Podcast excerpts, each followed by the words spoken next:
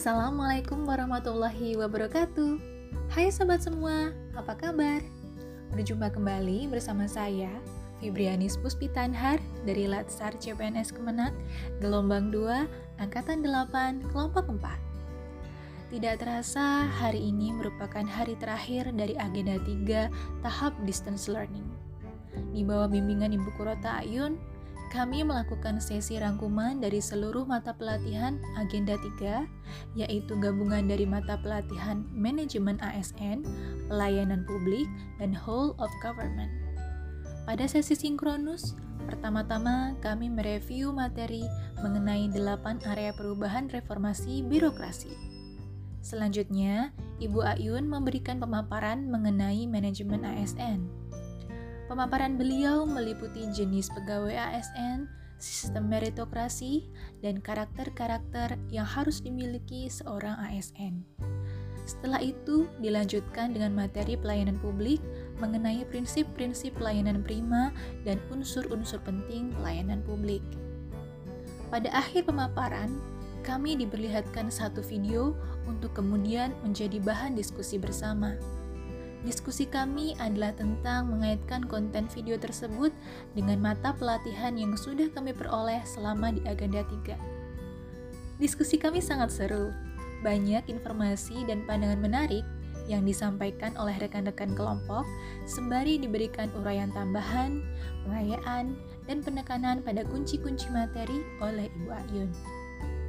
Lepas berdiskusi mengenai video, kami diminta untuk berdiskusi kembali dengan kelompok yang lebih kecil secara singkat tentang contoh penerapan pelayanan publik yang prima berdasarkan satu video lain. Kelompok saya mengangkat contoh kasus aplikasi Gobis Surabaya sebagai contoh pelayanan prima yang dibahas. Sementara itu, pada pembelajaran asinkronus, kami diberi penugasan individu untuk membuat learning journal harian seperti yang tengah sobat simak saat ini, dan penugasan kelompok untuk membuat analisis kasus. Kasus yang diberikan adalah kasus pungli yang dilakukan oleh tiga ASN di Kabupaten Bandung. Kami ditugaskan untuk mengkritisi kasus tersebut dengan dasar teori materi mata pelatihan Agenda 3 terdapat beberapa hal yang ingin saya garis bawahi pada pembelajaran hari ini, yaitu bahwa sebagai ASN, kami harus bersifat netral, sebab fungsi ASN salah satunya adalah sebagai pemersatu bangsa. Sebagai PNS, kami juga harus meluruskan niat.